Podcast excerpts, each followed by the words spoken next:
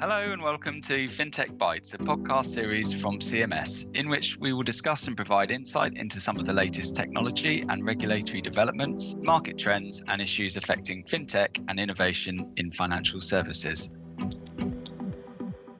Hello and welcome to FinTech Bites, a podcast series from CMS where we provide insight into some of the latest developments, market trends, and issues in FinTech.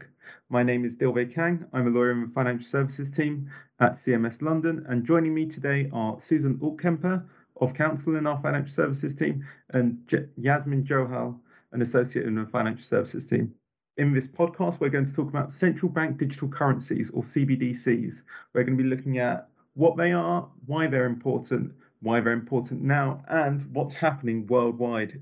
So for my first question, Suzanne, please could you help us by explaining what is a CBDC?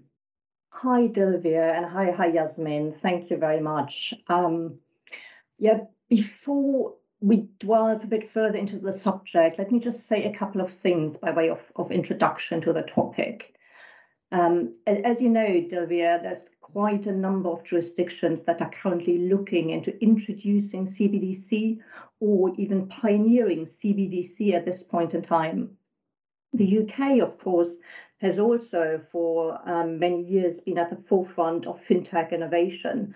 And so when Rishi Sunak in April of this year announced the creation of the UK's CBDC task force, this was probably in many ways just another step in the same direction. But also, I think it was kind of groundbreaking in that it opened up a structured and detailed debate about the merits of having CBDC in the UK. Clearly, in terms of the Bank of England, once it is prepared to push boundaries here, it is approaching the subject in a very measured and responsible way, and has said that an introduction of CBDC in the UK must meet both the Bank of England's objectives and also benefit the UK as a country. Now, when we speak about CBDC in today's podcast, I just want to be very clear that we are simply talking about jurisdictions launching a digital version of their own national currency, and we are not talking about jurisdictions declaring cryptocurrency, such as Bitcoin, as legal tender in their territory, like we've seen with El Salvador. So to come back to your question, what is central bank digital currency? Put very simply, I would say it is a new type of currency. There is no uniform definition of CBDC, and the term is really capable of covering a number of different concepts. In fact, different models are being looked at across the world. Some are focusing only on the retail market, others are looking at the wholesale sector, and some on specific use cases, such as the facilitation of cross-border payments. But all of these models, I would say, have three common features. The first feature is that CBDC is a digital representation of a country's currency. It does not constitute a currency in its own right. Secondly, CBDC is backed by monetary reserves to support its value, and it is therefore considered risk-free. And thirdly, it is, of course, issued centrally by a central bank or other monetary authorities, and therefore it creates a direct central bank liability, and that is important. Put another way, CBDC is not e-money, and I think Yasmin will talk about this a little bit more, and it is also not privately issued cryptocurrency. And although CBDC has certain similarities with stablecoins, it does not display some of the other deficiencies that are normally associated with stablecoins. And I think, Yasmin, you were going to say a few things about e-money and crypto, I think, in this context. Yes, thanks, Suzanne. I think that's a really good explanation into the fundamentals of CBDC. So I think, firstly, why is it not electronic money? Electronic money, otherwise known as e-money, is monetary value which is stored electronically, issued on receipt of funds, and it's used to make a payment transaction and accepted by a person other than the issuer. One of the defining characteristics of electronic money is that it must be issued on receipt of funds. This means that once cash is received by the issuer, it is exchanged for e-money. However, CBDC is not generally exchanged for cash. It's issued as an exchange for value and is cash in itself. Interestingly, the Bank of England does recognise the overlap between electronic money and CBDC, and the central bank can be the issue of e-money itself. And there are these interesting ideas of synthetic CBDCs, which are essentially prepaid like e-money. But the current view of the Bank of England is that CBDC is not e-money. And then secondly, how does it differ to cryptocurrency and stable coins? Although CBDC would be a digital currency, it would be fundamentally different to cryptocurrencies like Bitcoin and Ether. Many crypto assets are privately issued and not backed by any central entity. They are decentralized. They are not considered as a currency or money because they do not perform the essential functions of money, as most regulators say. Money needs to be a store of value, i.e. transferring purchase power from today to the future, a medium of exchange, i.e. make payment of goods and services, and a unit of account, i.e. to measure the value of a particular good or service.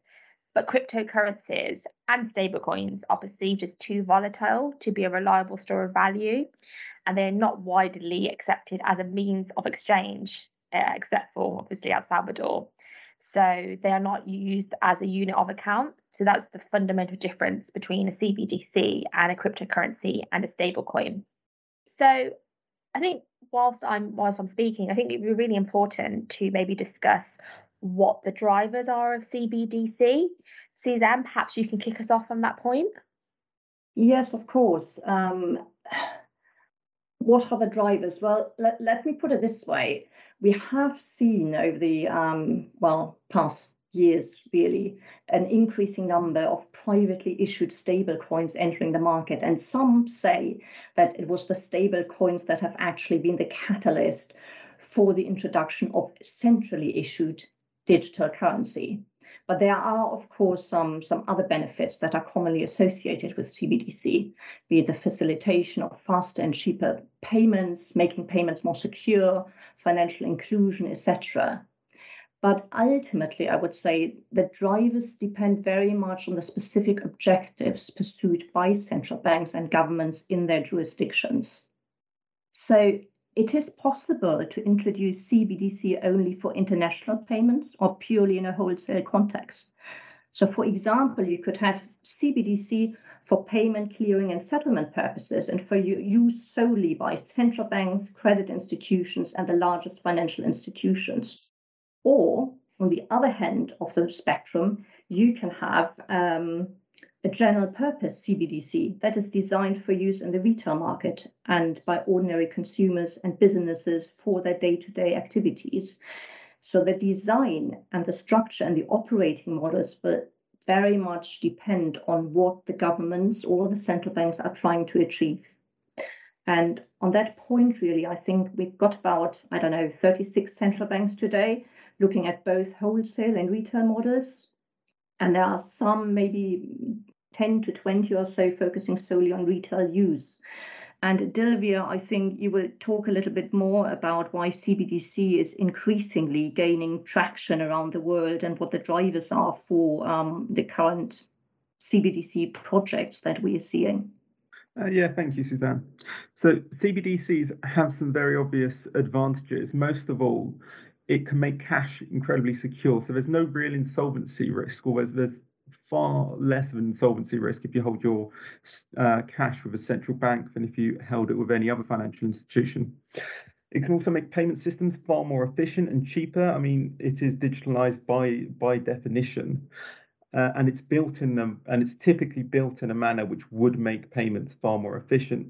And also the government can guarantee higher security on funds than if a financial institution were, for example, to hold those funds instead. Some of the more interesting benefits, I think, though, come into monetary policy. So, for instance, if you had a retail CBDC and everybody held money directly via a central bank, you could pay an interest rate which could help to adjust inflation, help to control inflation countrywide at an instant. And that kind of control a government or a central bank doesn't really have over its economy right now, and it could open up some interesting doors. And even more interesting than that, actually, is this idea of helicopter money. So helicopter money is an idea that instead of paying money in towards various different institutions by, for instance, having a bond buying program, you could instead use quantitative easing to fund money sent directly to individuals in a society. So this would mean that, for instance, every citizen is given £1,000 when the economy isn't doing so well. Those citizens would then spend that money in shops and in the local economy, and that would be used to stimulate the economy. And these kind of ideas can be implemented if you have a CBDC. People also talk quite a lot about a cashless society, and as well as the arguments I've been referring to, people also talk about the advantages of a cashless society in that elements of the darker economy, for instance, with respect to criminal activity, etc., can be traced a lot easier using a CBDC, and an effort can be made by governments to more easily investigate these kinds of activities.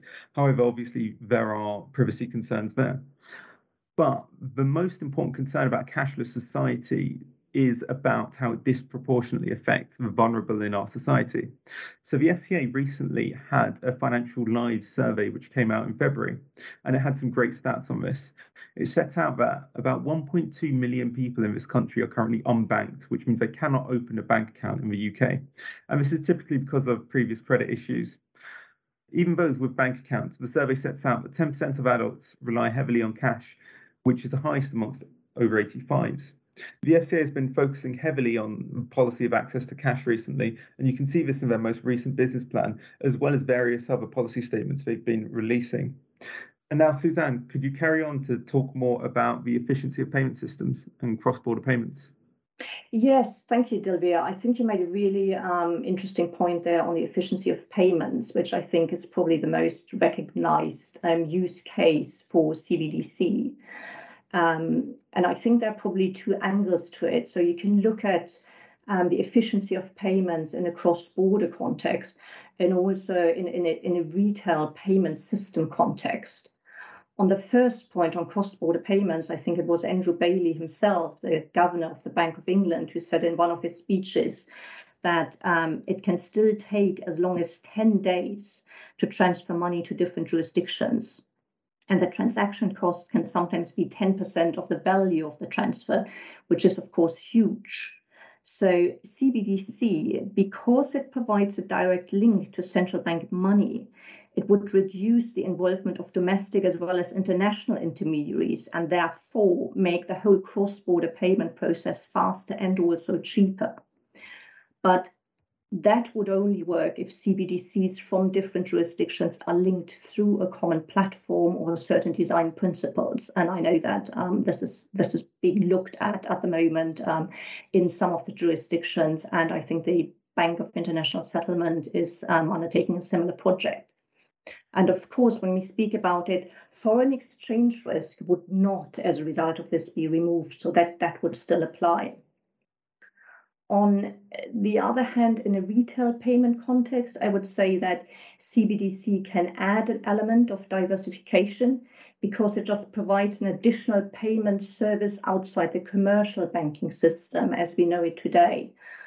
But on that point, I would say that for the average user, they would probably not feel much of a difference. But the efficiency or the resilience of the retail payment system could be substantially increased.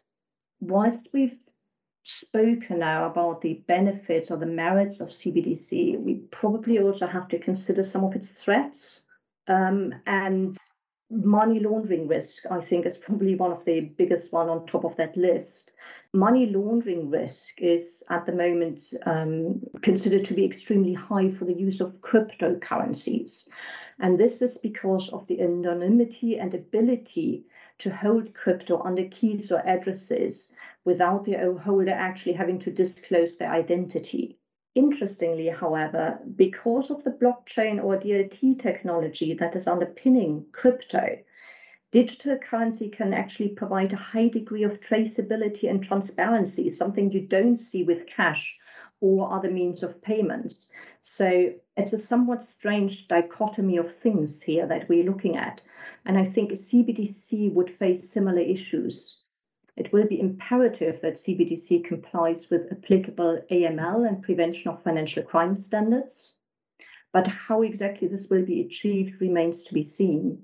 I think it will depend on central banks' models and design principles, and possibly also changes to how know your customer obligations will be discharged. Central banks, for sure, will not want to handle AML responsibilities themselves, nor will they have the infrastructure or resources, I think, to do this. So many will in practice be looking towards other institutions in the CBDC network to perform these functions. There are also other threats, which we won't have time to discuss, but I just want to touch on a couple of more. So I can see very complex issues arising around privacy and data protection. The use of CBDC gives us, considerable access to information about the use of money. It can give information about transaction and spending patterns. And without a doubt, CBDC could be an inroad for governments to manage, for example, foreign exchange controls, or to seek control over other aspects of how CBDC is used by its holders and their financial dealings. So this is a fundamental risk that is associated with CBDC. And of course, there's also the question, and Dilvey, you already touched upon it, to what extent the use of CBDC would lead to a disintermediation of commercial banks and the impact of this. Would it be a good thing? Where does it leave vulnerable customers and those wishing to be able to access physical cash as they do today? And on a slightly different point, central banks, in my view, will also want to ensure that the issue of a new type of currency leads to a decrease in the ecological footprint of payments. But because CBDC would be centrally issued and it would not be mined like you're mining Bitcoin and other cryptos, this particular aspect should really not be an issue in practice. Great. Thanks, Suzanne. I think it'd be really useful for us to touch on what the UK's approach to CBDC currently is and how it will work. Suzanne, Dil, I know you both have some thoughts on this, so perhaps you could kind of explain this to our listeners. I think we've seen a lot of development globally and in the UK, of course, and we look at the UK probably in another podcast more specifically. But in terms of UK developments, as we mentioned earlier, we have seen the creation of the CBDC task force in April of this year. And the task force is supported by an engagement forum that engages with stakeholders and the market and the industry, and the technology forum, of course. So the task force overall aim is, of course, to explore the opportunities, but also look very carefully at the risks of a so-called Britcoin. The Bank of England itself has been very clear that no decision has been taken of whether or not there will be a UK CBDC, but it's probably fair to say that they're cautiously optimistic. I think it was the governor of financial stability, Sir John Cunliffe, who mooted that the launch of a UK digital currency was probable. But as we know, there's at the moment no firm timing at all, and still a huge amount of work that would need to be undertaken. In terms of publications, I just mentioned a couple of papers. We've seen the March 2020 discussion paper from the Bank of England, and that was then followed by the June 2021 discussion papers that looked more specifically at a range of use cases, at potential design principles for a platform model. And that discussion papers was very much drafted with the retail CBDC model in mind, for use in everyday transactions. And I think, Dilvey, I believe you've looked at this in a bit more detail and wanted to say a few things on that. Thank you very much, Suzanne. So this was a really interesting discussion paper that was released by the Bank of England, and it set out how a retail CBDC, or how the Bank of England envisages a retail CBDC would function in the UK. So broadly, there are three main elements. So there's a central bank core ledger, there are APIs, and then there are these overlay services. So the central bank core ledger is broadly a ledger as any ledger works. You write things in, and when money goes in, you also write things in when money goes out. And this is all owned entirely by the Bank of England, and the Bank of England has complete control over its functionality. This means that the Bank of England records all of the transactions, and that means that you have quite a lot of trust in its security. Now, on top of that, you then have APIs, as I mentioned.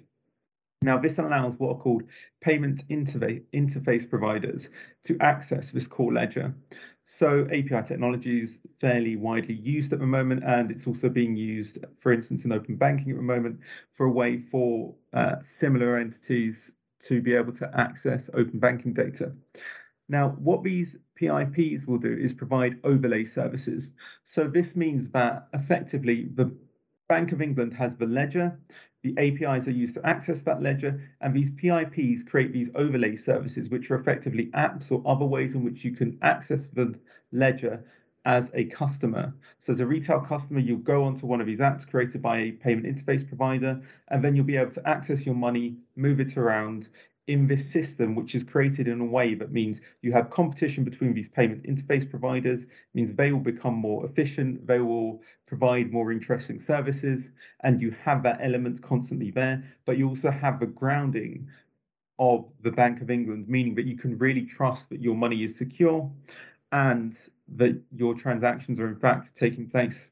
This moves me on to my next question for Yasmin and Suzanne. I was wondering, what is the CBDC model worldwide, and have any been launched already?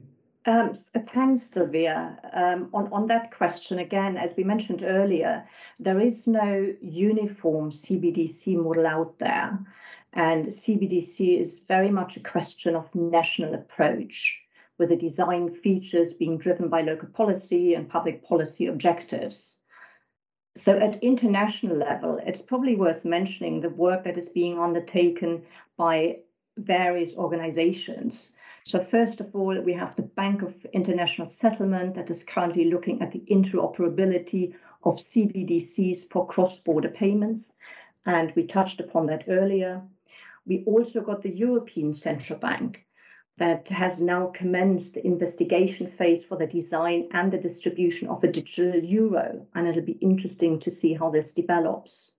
And I should probably also mention that G7, who have reiterated their position that no global stablecoin project should be operating until it adequately addresses the relevant legal, regulatory and oversight requirements, including the need to be energy efficient. And I think this provides a bit of a backdrop also for existing CBDC projects.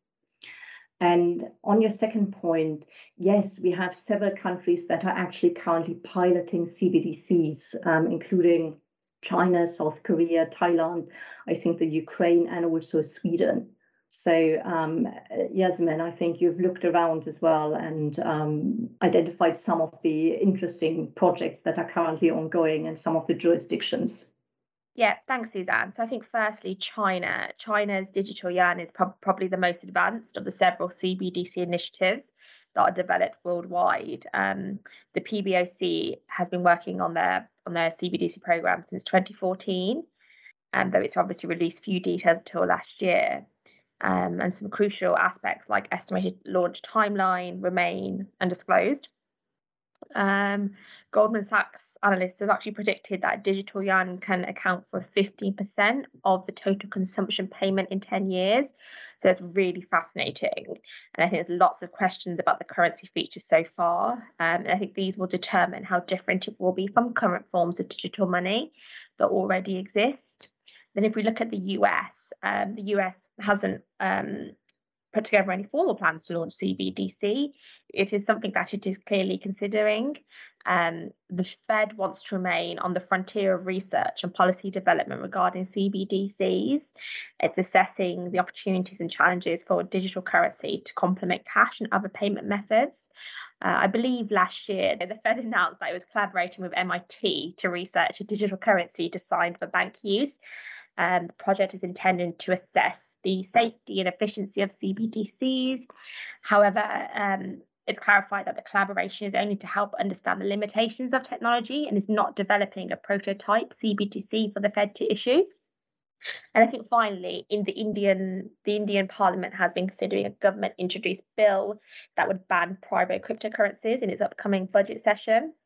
Okay, great. So we've obviously explored a lot in this podcast today around what CBDC is, how it differs from other kind of payment mechanisms currently in place, how the UK will implement CBDC as well as other jurisdictions, and what the drivers are moving forward.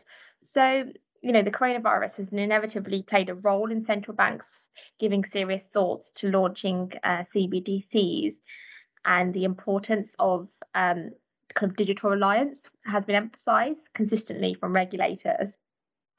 The UK, HM Treasury and the Bank of England have also announced a CBDC task force consisting of the CBDC Engagement Forum and the CBDC Technology Forum to further the UK's work on CBDC since its March 2020 discussion paper. Just kind of finalising this discussion, Dil and Suzanne, what do you think are going to be the biggest developments on the CBDC front over the next 12 months? Thanks, Yasmin. So I'll go for the low-hanging fruit. The Bank of England's recent discussion paper on digital money actually looked at the potential of CBDCs in the UK in quite a lot of detail. In particular, it looked at the public policy objectives, as well as some of the implications for general macroeconomic stability and the regulatory environment. There are also some obvious developments that are going to come through off the back of it, including the creation of these so-called panels who will be looking at the development of CBDCs and looking to take it forward in the UK. Suzanne, what were your thoughts? Yeah, I think CBDC for cross-border payments probably is the most obvious use case. But retail CBDC, if it does get adopted, could actually be a bit of a game changer. Although I think it's unlikely that it would make a noticeable difference to the average user on a day-to-day basis. On a global level, well, I think it'll be interesting to see how public policy objectives will ultimately translate into different models. And I think we will see clearer versions for the underlying architecture emerge. And two aspects will probably dominate the debate in that regard. I think one is privacy concerns, and the other one is actually the relationship between public and private sector institutions and the design and the implementation and ultimately operation of CBDC models. Given the enormity of the task and the enormity of the decision, really, I would say it is definitely not about winning the race, but making sure you run it well and you get it right, because there will only be this one opportunity to do it. And it'll be really, really interesting to see how this all evolves within the UK and on a more international level. Great. Thanks, both. I think this has been a really interesting discussion, and I think we've covered a lot of ground. I'm looking forward to having a further podcast where we discuss the UK approach specifically. Perfect. Thanks, everybody, for listening. We hope you enjoyed our discussion today. If you want any further details around this topic or any of the points we have discussed specifically in this podcast, you can contact Suzanne, Dilbert or myself, and our details are linked below and on our FinTech Bites webpage. We also frequently publish thought leadership on this area. Alternatively, you can visit our FinTech webpage and Twitter page, which is linked below. Thanks for listening and take care.